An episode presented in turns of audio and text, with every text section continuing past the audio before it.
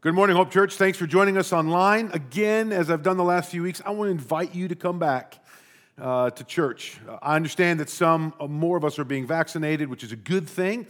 And so I ask for you to come back as soon as you're able and not to let just the convenience of at home worship be how you think church works. Church means gathering.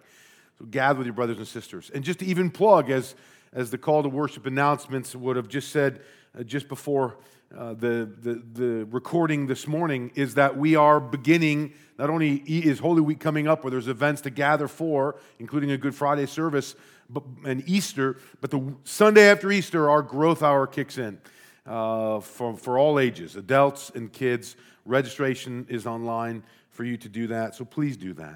We are continuing in 1 Timothy 3. Uh, the sermon today is entitled Qualifications for deacons. And, and, and literally, the, the, the text we've been in, in the first 13 verses of 1 Timothy 3, lay out a discussion of the two offices in the church the office of pastor elder, which we explored last week, and the office of deacon, uh, which we'll look at this particular Sunday.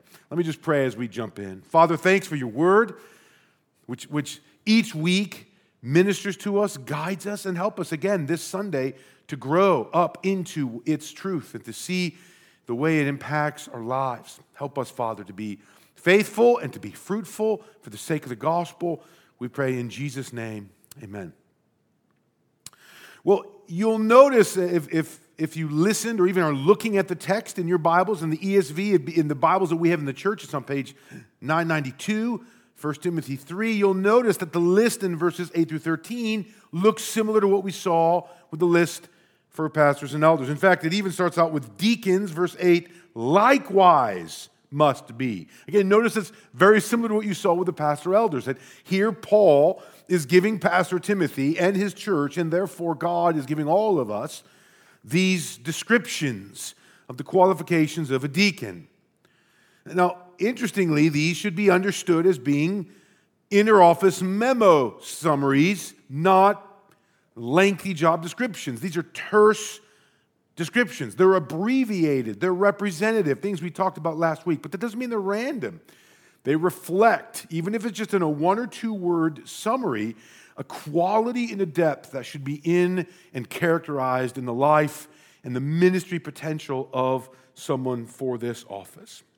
Now, the first thing I want to talk about is just a contrast, a difference, meaning the office of deacon is different than the office of pastor elder in a few notable ways. If you, if you remember the kind of one word summary that I gave you, if the office of pastor elder deals with the soul, the office of deacon deals with the body. Or, or, or think of it this way the pastor elder deals with the spiritual need, the oversight spiritual needs of the church. Think word and prayer, Acts 6.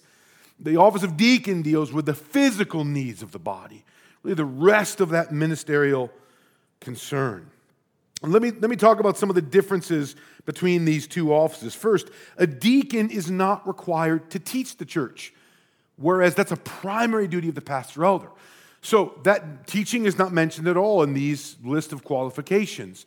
Uh, that, that doesn't mean doctrine isn't important. You'll notice specifically that doctrine is mentioned, or at least in verse 9, we'll talk about understanding the faith. A clear understanding of the gospel is important, but they don't necessarily have to have a grasp of the Bible to be able to be teaching it as the office of pastor elder requires. Here's a second difference a deacon is not required to lead the church, whereas that was a primary duty of the pastor elder. A deacon is serving, they aren't in that office of leading. Here's a third difference, and a significant one. The office of deacon has no gender qualification at all. In fact, this office is, is rightly to be filled by both men and women. In fact, you could almost say that in every local church, it is required that deacons are male and female, the plurality of humanity that we've t- talked about before.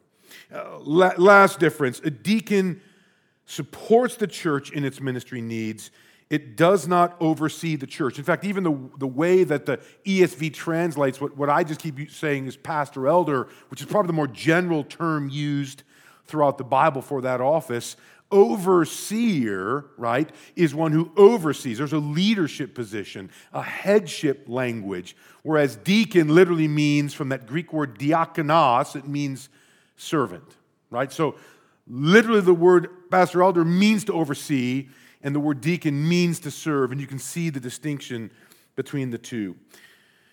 If I were to define deacon, though, at least as it's used in the Bible, or primarily the New Testament, uh, uh, deacon is used in the Bible for Christians who perform a variety of services or ministries in the church. Like, I think we, we need to immediately think differently than how probably most churches do it. Our, church could be an example. We, we, we have the office of deacon, at least in the language that we use, broken up into two categories. One that's kind of uh, uh, one aspect that's primarily filled by men, which we call the trustee board, uh, and they deal with the physical structure, repairs, uh, moving of chairs, facility issues. And then we have another board, literally from the word deacon, the diaconate, which is, which is all, all women who deal with a lot of the, the ministry care, cooking meals, funeral preparation, service as well. Now, both of those are rightly office of deacon. But I wonder if, if we look at how the Bible uses the term, that it's broader than those two things. In a very real sense, any Christian who serves in the church is functioning under the office of deacon. Any, any Christian ministry in the church that isn't pastor elder is under the office of deacon. So uh, we'll talk about some of at the end of the sermon this morning, but literally that would be anybody. You're serving in Awana. You're, you're, you're helping out with the youth group. You're involved in men's and women's ministry.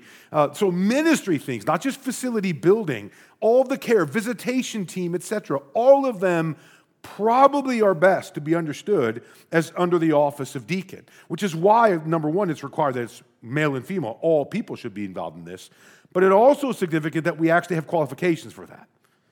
That there are qualifications.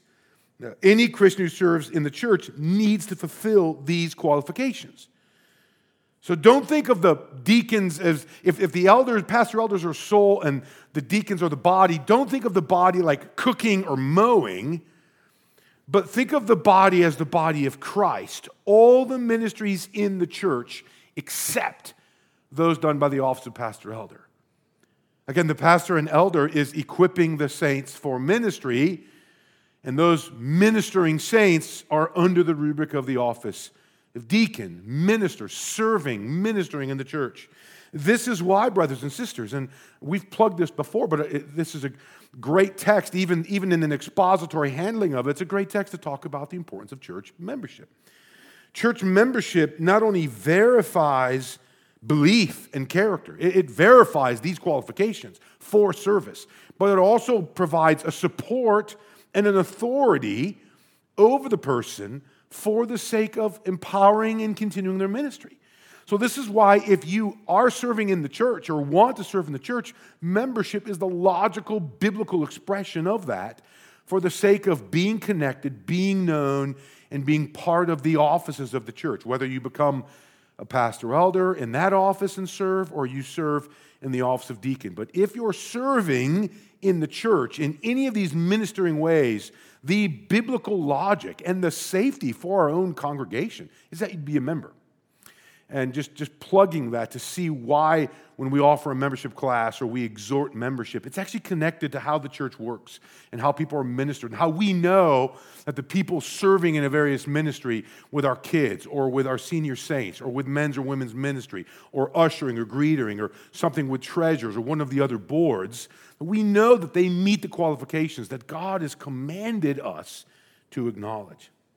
Now, when we look at these verses in particular, specifically verses 8 through 12, you'll see this that God has given the church 10 characteristics of a person serving in the office of deacon. And I'm just going to go through those, uh, hitting them each one, but briefly. The first is this that the deacons must be dignified. That word means worthy of respect. They should live and relate to people in a way that reflects Christian character. Again, remember, these are abbreviated and representative, they're terse descriptions. But there's enough there for us to understand, in a sense, that somebody who is respectable, that reflects Christian character. We're not talking sinless perfection. We're not saying that only Jesus could fill this office.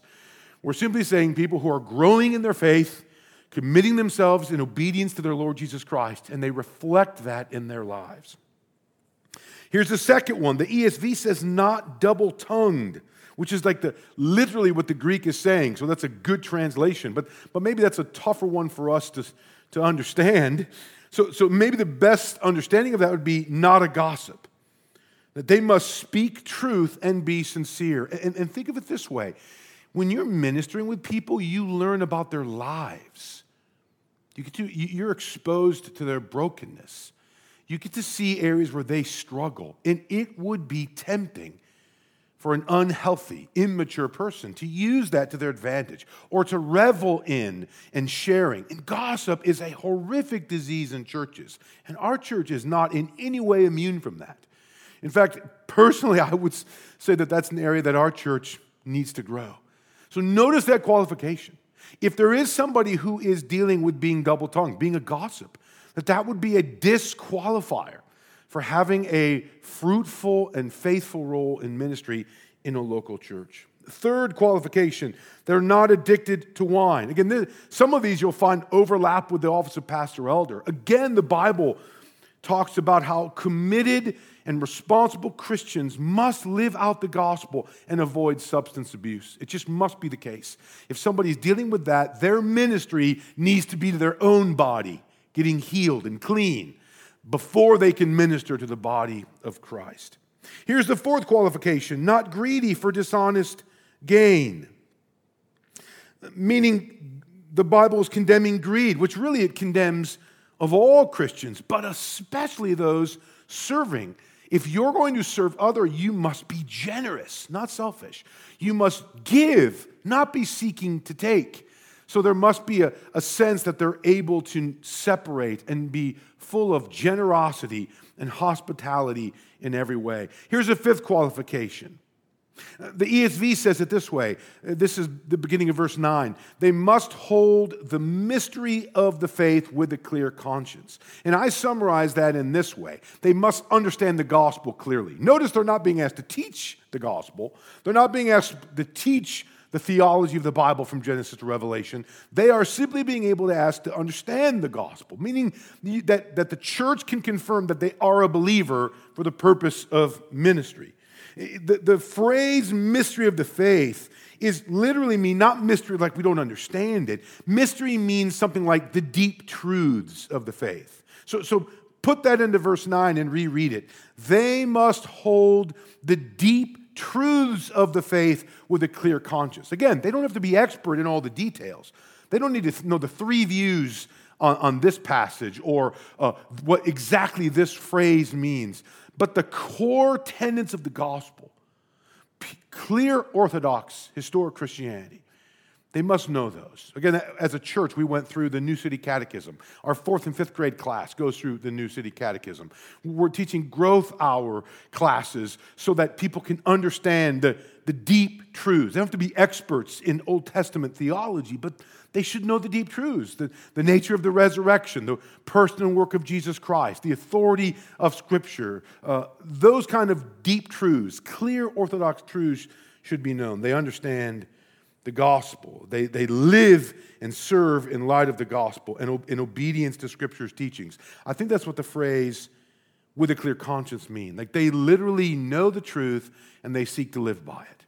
They're obedient Christians. Here's the sixth qualification that they're tested and proven. And this is coming from verse 10.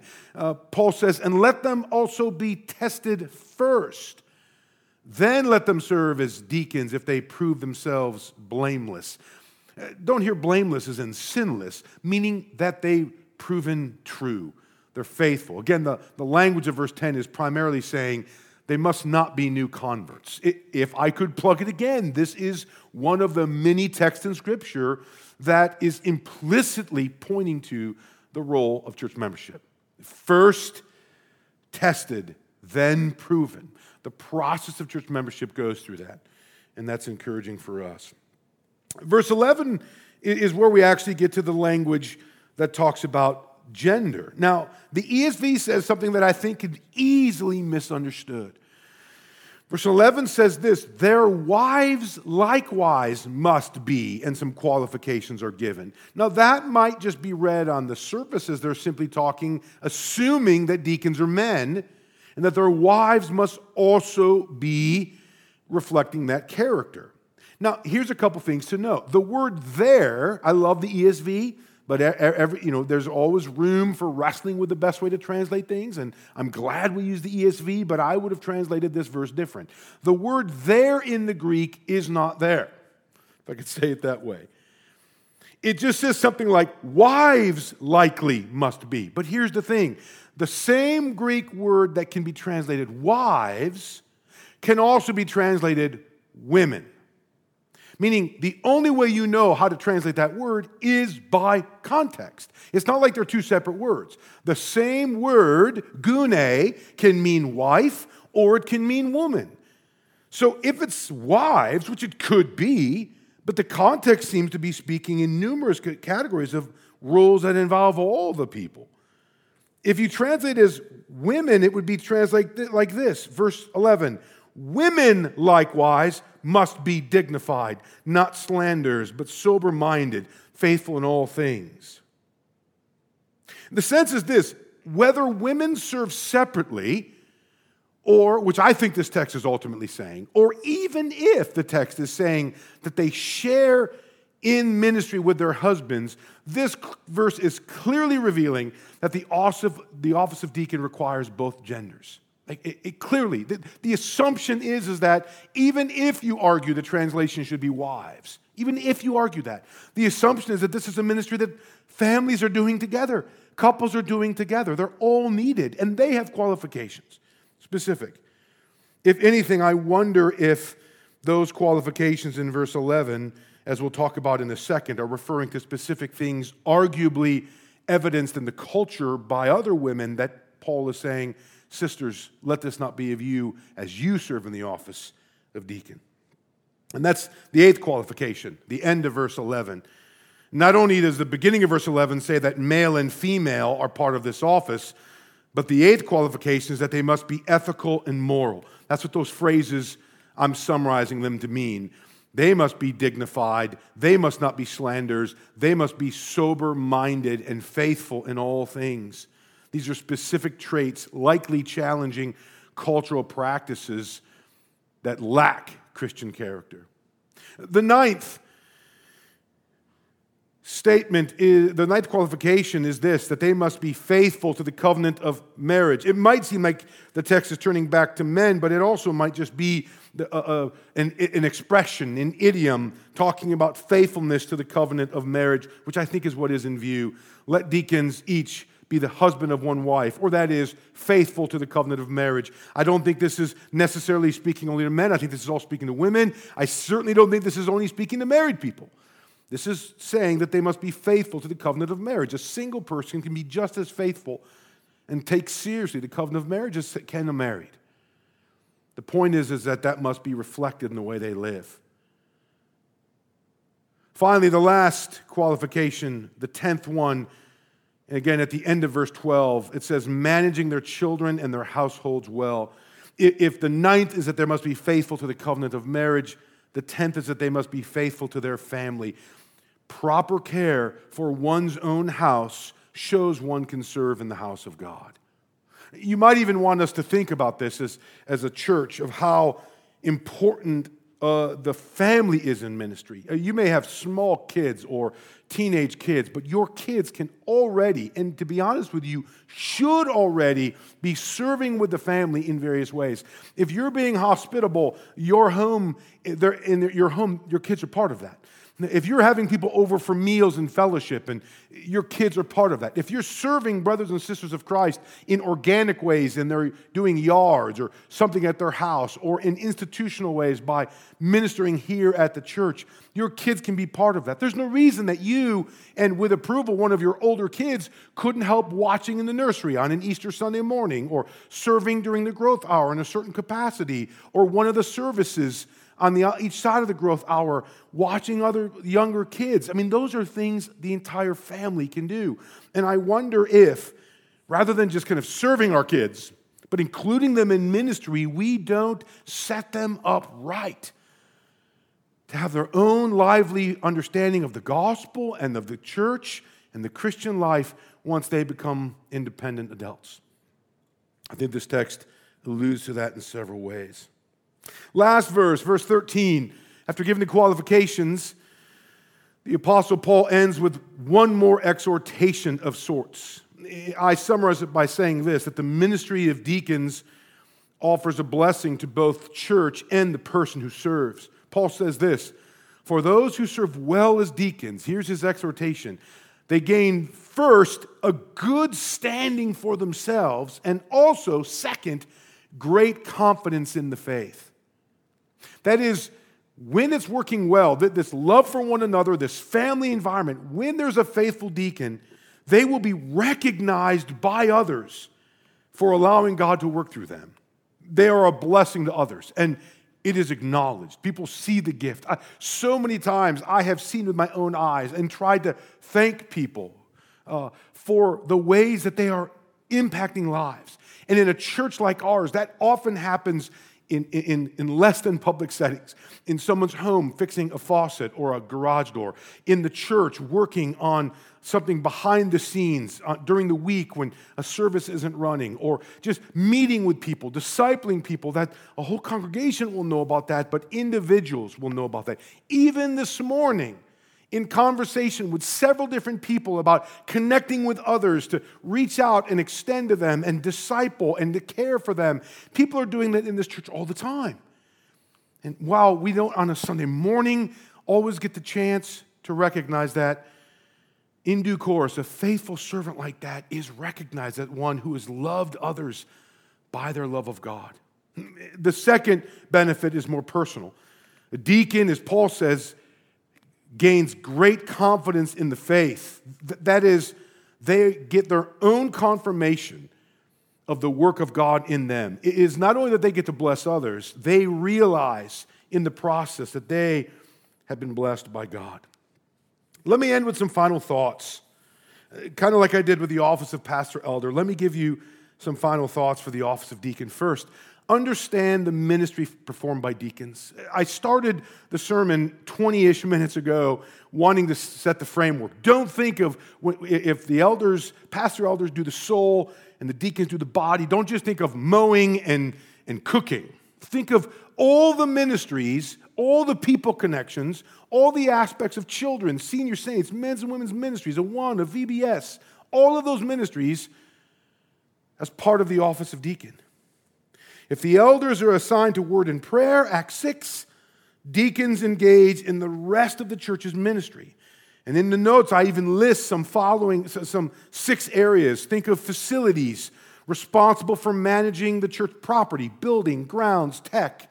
The, the, brothers and sisters that serve and help with the tech every Sunday in different venues during COVID are, are serving the Lord faithfully, for which we should be thanking them. Benevolence and care, that there are people responsible for the care needs of the congregation, visitation, widows, meals, funeral support, really a lot of what our diaconate board, those first two hit, hit well on what the trustees do, facilities, and what our diaconate does, benevolence and care. But that can be done not just by men or women, but by both in, in, in, institutional ways where a Katie Rudy may contact somebody about a visitation team or hooking somebody up with a connection, but it can also happen organically where you, under the rubric of this office, are loving on people.